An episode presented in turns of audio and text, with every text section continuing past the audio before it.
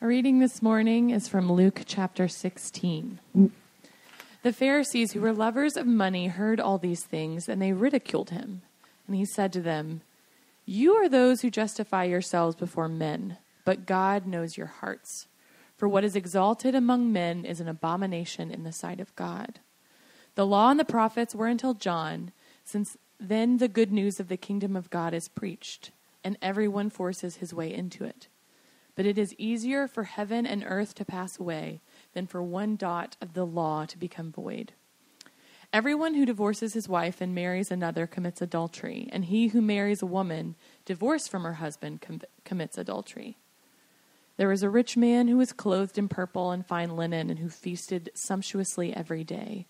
And at his gate was laid a poor man named Lazarus, covered with sores, who desired to be fed with what fell from the rich man's table.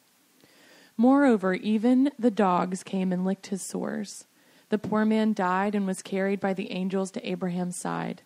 The rich man also died and was buried. And in Hades, being in torment, he lifted up his eyes and saw Abraham far off and Lazarus at his side. And he called out, Father Abraham, have mercy on me, and send Lazarus to dip the end of his finger in the water and cool my tongue, for I am in anguish in this flame.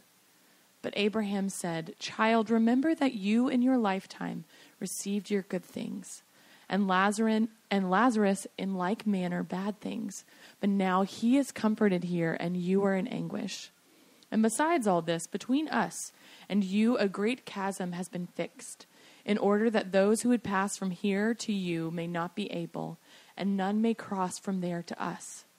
And he said, then I beg you, Father, to send him to my father's house, for I have five brothers, so that he may warn them, lest they also come into this place of torment. But Abraham said, They have Moses and the prophets, let them hear them. And he said, No, Father Abraham, but if someone goes to them from the dead, they will repent. He said to him, If they do not hear Moses and the prophets, neither will they be convinced if someone should rise from the dead. This is the word of the Lord. Thanks, Thanks be, be, to, God. God. Let us pray together. Father, we come to you this morning and we ask that you would send your spirit to tend to your word, that it might reach our hearts. Uh, Lord, we gather as people who are in so many ways uh, confused, uh, ashamed, maybe bored, uh, hurting, experiencing loss, uh, wondering uh, what you have for us. And so, Lord, we pray that you would speak to us and that you would speak words of life and truth and grace and mercy and peace, and that it would change us. We ask this in Jesus' name. Amen. Uh, one of the things uh, I'm fascinated by is uh, language interpreters. People who have proficiency with multiple languages and they can translate something from one language into another. Uh, but as I poked around a little bit on the internet, uh, I learned that there's been some pretty bad examples of this uh, in some really funny ways. And one example I came across was in 1976, Jimmy Carter was speaking to a Polish speaking audience. And uh, he began his, his speech by saying, When I left the United States this morning, and the interpreter translated it in such a way that it communicated when I abandoned the United States this morning. And so there were chuckles. Uh, but that's just getting warmed up. As Carter went on in his speech, uh, he said, I have studied your opinions very carefully. And the translator mistakenly communicated that in Polish as, I desire the Poles carnally. I, th- I think that was his last day on the job. And the thing is, this kind of stuff happens again and again and again. Years ago, Schweppes, you know, the maker of the tonic water, uh, they did a campaign in Italy, and uh, the way they had translated Schweppes tonic water uh, in Italian said Schweppes toilet water, okay? And uh, so the marketing campaign was a little bit of a failure. The American Dairy Association, remember the Got Milk campaign? Well, the way that was translated and heard in Hispanic communities was, Are you lactating? Okay? here's, a, here's a good one Pepsi, uh, when they were marketing their Come Alive with Pepsi uh, campaign, when that was translated into Chinese, Unfortunately, it came across as Pepsi brings your ancestors back from the dead. Okay? But maybe my favorite is Coors. Coors had this hip and trendy uh, ad campaign, say, turn it loose, turn it loose with, with Coors. And uh, when that was translated for the people of Spain, it was suffer from diarrhea. Of course, okay? I kid you not. These are all real. Now, why am I, why am I introducing the sermon this morning this way? Well, our story this morning has suffered at the hands of many interpreters. And I hope and pray that it doesn't suffer in mine. But interpretation can be a tricky thing. Some people read this story of the rich man and Lazarus like it gives a detailed map of the afterlife. But one thing we should know is that Jesus is using Jewish folk tales, which were common in the day, to tell a story that's meant to impact us in this life. So we can't read it like it's a detailed map of the afterlife, but it is meant to impact us in this life. Others read it like it's just a little lesson that says, hey, life is unfair, but don't worry, God will even up things in the next life. If you're rich, you're on the highway to hell. If you're homeless, heaven awaits. But I think it misses much of the brilliance and the challenge of what Jesus is doing in this story. There's a key that I believe unlocks this passage for us, and that key is the theme of the law of Moses and the prophets. It shows up in verse 16. You can see it there printed for you. It also shows up in the story itself at the end. And the question is who is interpreting the law and the prophets rightly? The Pharisees or Jesus? If you're new to the Christian faith, the law and the prophets simply it refers to what we call the Old Testament, the Hebrew scriptures.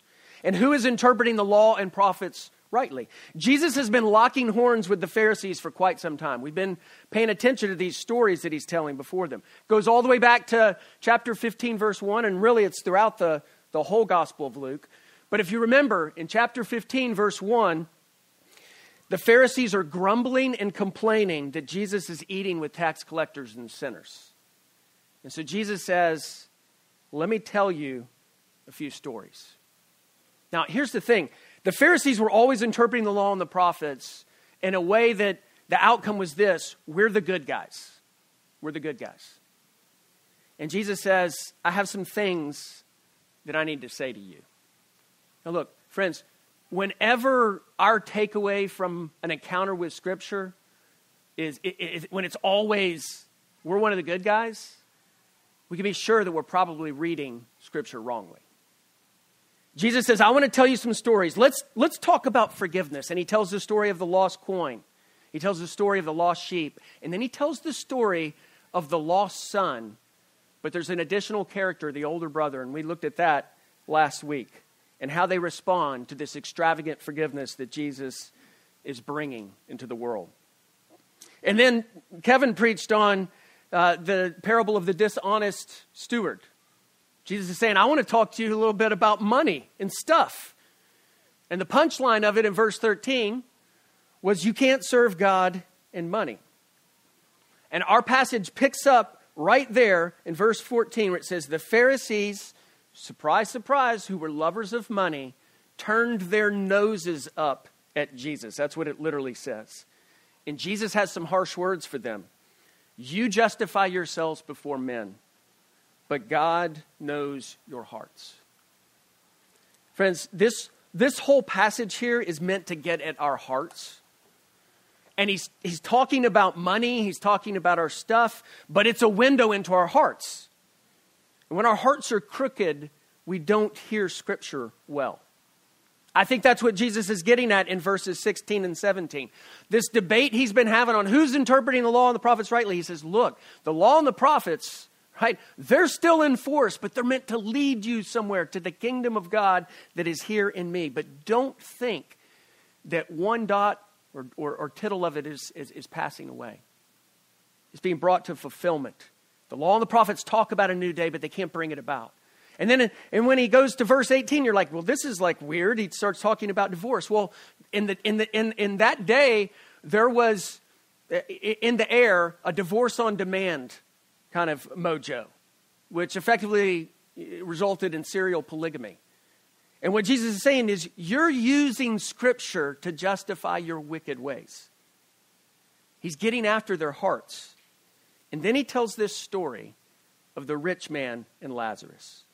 Again, the aim is the heart. This parable is only found in the Gospel of Luke. And it's the only parable in all of the parables that Jesus tells in which someone is given a name Lazarus. And that's going to be important. It's a very Jewish story. We've got Abraham, we've got the law and the prophets, right? Uh, but it's a story that we need to hear well. And what I want to do is I just kind of want to unpack this uh, for us this morning and see if maybe we can hear well this story that Jesus is telling. And the first thing that I want to note is this Jesus tells us that there will be great reversals. When the kingdom fully comes, there's going to be great reversals. You know, this has been a theme in the Gospel of Luke. There's reversals happening all the time, and it began in Mary singing the Magnificat, right? Where she says, God's going to topple the proud, right? He's going to raise up the humble. It's a reversal. But what Jesus is drawing our attention to, and, and, and surprisingly, this is very rare in Jesus' stories, is a reversal taking place not in this life, but in the next. He contrasts the rich man with Lazarus. So the description is of a man who is very, very wealthy. This is what his obituary reads. Right? He's a rich man. He's clothed in purple and fine linen, who feasted sumptuously every day. That's, that's it. That's all, that's all we know of this, of this person in this story. And by the way, uh, the, the language that's used here is, is pretty fascinating. There's a scholar by the name of Kenneth Bailey, who's a, a Middle Eastern specialist, and uh, he notes that the, the language used here is language that describes not only like beautiful, exotic exterior garb, but fancy underwear. Right? This guy's dressed to the nines, right? Outside and inside or underneath. And he's feasting sumptuously, sumptuously every day. Now, one thing you need to know is that for many people living in the first century world, and even amongst the Jews, wealth was a sign of God's favor. That's how they regarded it. The wealthy are the ones whom God is delighted in and is pleased with. And of course, the opposite was also the case that the poor are those who are cursed by God. And so we get a description of a very poor man. But strangely, he's given a name a poor man named Lazarus, who was laid at the rich man's gate every day. He's covered with sores, right? Pussy, oozing stuff, and he's longing to be fed with what fell from the rich man's table. But he gets nothing. And then every day, the dogs, which, by the way, don't think of like pets in our day. They were like home security systems in the ancient world. They're like these mangy animals. And here they come, and they're licking his sores. And we're told the poor man died and was carried by the angels to Abraham's side. The rich man died and was buried and was in Hades in torment. What is happening here? Jesus is saying there's going to be a reversal. If not in this life, in the next. And that's where the reading of the story of, uh, of hey, don't worry, God's going to sort it all out in the end, is, is, is kind of right. right. There, is, there is a God who promises to reverse injustice and evil. There is a God who puts wrong things right. There is a God who mends what is broken. And I don't know about you, but at, at first blush, this is actually a comfort. Because you know what that means? That means Kabul is going to experience a reversal. If not in this life, in the next. That means all the sadness, the sorrow, the horror, the injustice, it's going to be fixed. But there's also a sobering part to this not just a comforting. And that is that human beings have destinies. That every person who's ever existed goes on existing. That there is a day after your last day here. But Jesus is telling this story Not just to say, all right, you know, it'll all be sorted out in the end, but to call for a certain reversal now. And that reversal is called repentance. This has been a theme throughout the Gospel of Luke, and it shows up again and again, even going back to the first story that Jesus tells in this setting the prodigal son who wastes his father's possession, but then comes to his senses, repents imperfectly, but receives the, re- the embrace of his father. And there's a feast and a celebration in his honor. The reversal that Jesus is calling for is a reversal of repentance. And repentance isn't just a change of behavior, it is turning to the Lord, crying out for his mercy, and then learning to live your life in light of the help that he brings. Now, here's the second point I want to reflect on repentance is the only cure for calcified hearts. See, what, what we're dealing with in, in this depiction of the rich man, the, the problem is not that he was rich. Okay? And, and listen carefully to this. Even the story, Abraham was very, very wealthy. Okay? The problem is not riches alone. The problem was that his wealth had become his everything. It's all that shows up in his obituary. It's what he seems consumed with. And it made him blind to himself but it also made him blind to Lazarus. Here he is feasting every day while this sore infested, right, impoverished, starving man lies at his gate. You think of maybe him stepping over his body to get inside, or stepping over it to get outside and go into the marketplace. The problem is that wealth had calcified his heart. It had become hard and you know what hardness feels like? It doesn't feel like hatred, it feels like indifference. You don't care, you don't see what's right in front of you. And here's the thing anything that you make your everything other than God will do that to you. And we could marshal a million witnesses to that. That when you make something your everything, it begins to consume you, and you become blind to yourself, and you become blind to others. But this is where the story really heats up. Even in the next life in this story, the rich man doesn't repent.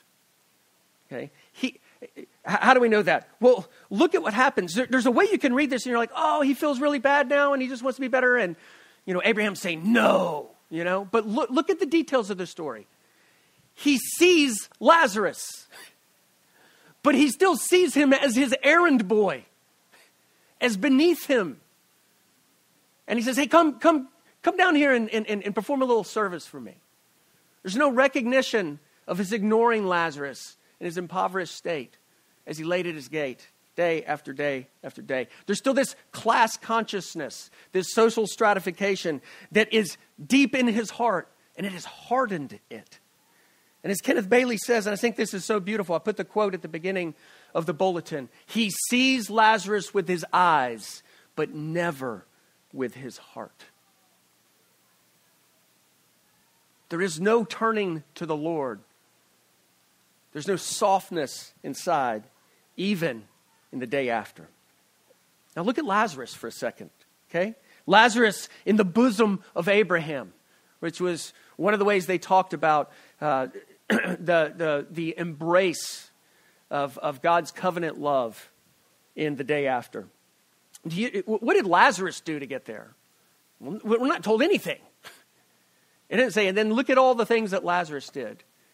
But what we are told about Lazarus is simply this he had a name. And you know what the name Lazarus means? The one whom God helped. That's what Lazarus means. Lazarus is there because of God's help, which means he cried out to the Lord and the Lord answered him. Friends, look, do you know where repentance begins? It, it begins with crying out to God for his help. God, I cannot change. I cannot make myself care. I cannot make myself see with my heart. You got to work on me. And you cry out to the Lord. See, there's going to be great reversals. Repentance is the only cure for calcified hearts. But here's the third thing And I think really what the punch of the story is repentance comes from hearing the law and the prophets. Now, you notice how this story devolves. It's, it's interesting because in the Jewish folk tales that Jesus, Jesus is probably leveraging here, you would expect in this moment of this exchange between the rich man and Lazarus that when Lazarus is asked to run an errand for him, that Lazarus give him, give him the business, right? That's, that's what you do. Say, oh, now, now you see me, you know? Fry in hell, rich guy, you know? That, that, that's what you expect. But Lazarus, Lazarus says nothing, right? And the rich man says, Abraham, he's not even talking to Lazarus directly. It was like, um, uh, you know, send somebody, send Lazarus to my brothers. Tell them, then they will repent if they meet Lazarus come back from the dead. And this is what Abraham says They have Moses and the prophets. Let them hear them. No, Father Abraham, but if someone goes to them from the dead, they will repent. Right? and this is, this is the punchline if they do not hear Moses and the prophets, neither will they be convinced if someone should rise from the dead. Moses and the prophets, the scriptures. Do you know what Moses and the prophets do? They pierce us, discerning the thoughts and intentions of our hearts. Our hearts, as Hebrews says. They're unbiased in their critique and they are devastating.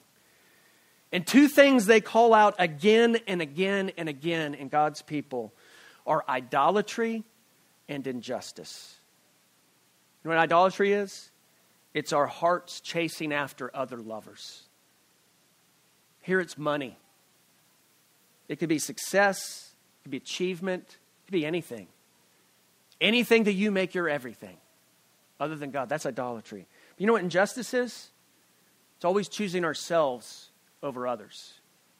And idolatry and injustice go together. Moses and the prophets expose us. But they don't do that simply to shame us. They do it to show us our need and then show us Jesus and how he removes our shame. See, this has been at the heart of the debate between Jesus and the Pharisees the whole time. Is yeah, the law and the prophets, right? All about them. But what you need to understand is they expose you and they lead you to your need of me. The Bible is the word about Jesus. It points to our need for him and then it points us to him. And here's the thing Jesus actually did die and raise from the dead. And you know what he says to the disciples? who are walking on the road to Emmaus, confused by all that's happened, he says, O foolish ones and slow of heart to believe all that the prophets have spoken. Was it not necessary that the Christ should suffer these things and enter his glory? Do you hear the law and the prophets? And then a little later to his disciples, everything written about me in the law of Moses and the prophets and Psalms must be fulfilled. And then he opens up the scroll of Isaiah. Thus it is written that the Christ should suffer and on the third day rise from the dead, and that repentance and forgiveness of sins should be proclaimed in his name to all the nations. Friends, the scriptures are a story of a beautiful world that God has made and that we broke.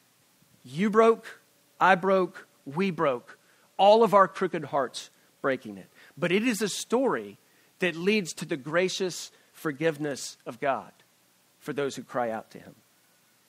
And when we receive what the law and the prophets offer us, their diagnosis of our idolatry and injustice, and we cry out to God for his forgiveness in Jesus, we become Lazarus, the one whom God helps. This is where it's at. It's not in miracles, it's not in insights, it's not in mountaintop experiences, right? It's the law and the prophets leading us to Jesus the rich man's begging for Lazarus to, to be sent to his five brothers, and he says, then they're going to repent and believe. But Abraham tells the rich man, Your brothers won't change even if they experience a ghost. They will only change if they wrestle with the story of the scriptures itself. Friends, you and I will never change by an experience, a miracle, supernatural event, right? A fear of hell. You will only be changed in one way and one way only, and that is the story of Scripture, the law and the prophets showing us our need and leading us to Jesus. And here's what it produces in us a great reversal,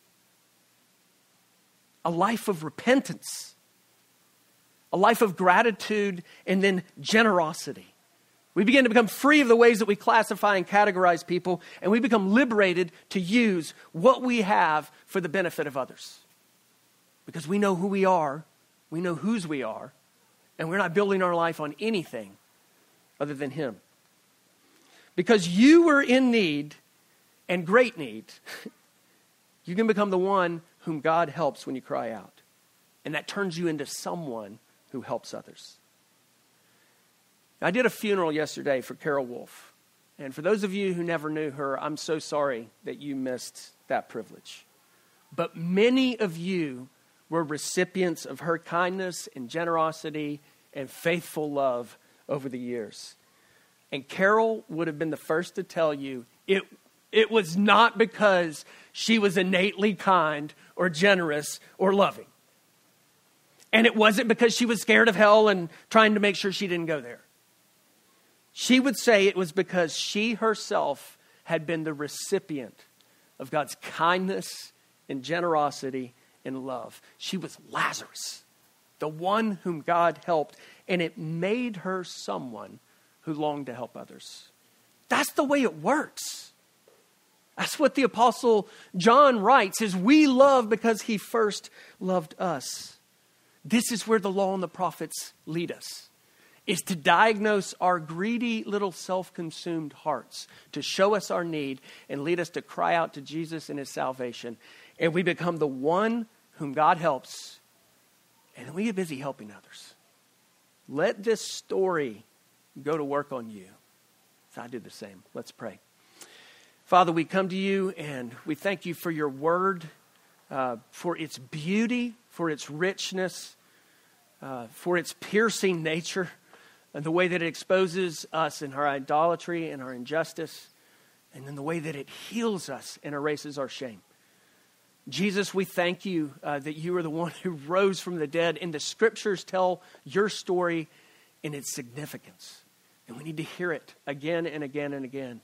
So, Lord, whether it is for the first time today that we find ourselves believing this, or if it's the billionth time that we find ourselves crying out to you, Lord, hear us Help us and make us a people who long to help others. We ask in Jesus' name. Amen.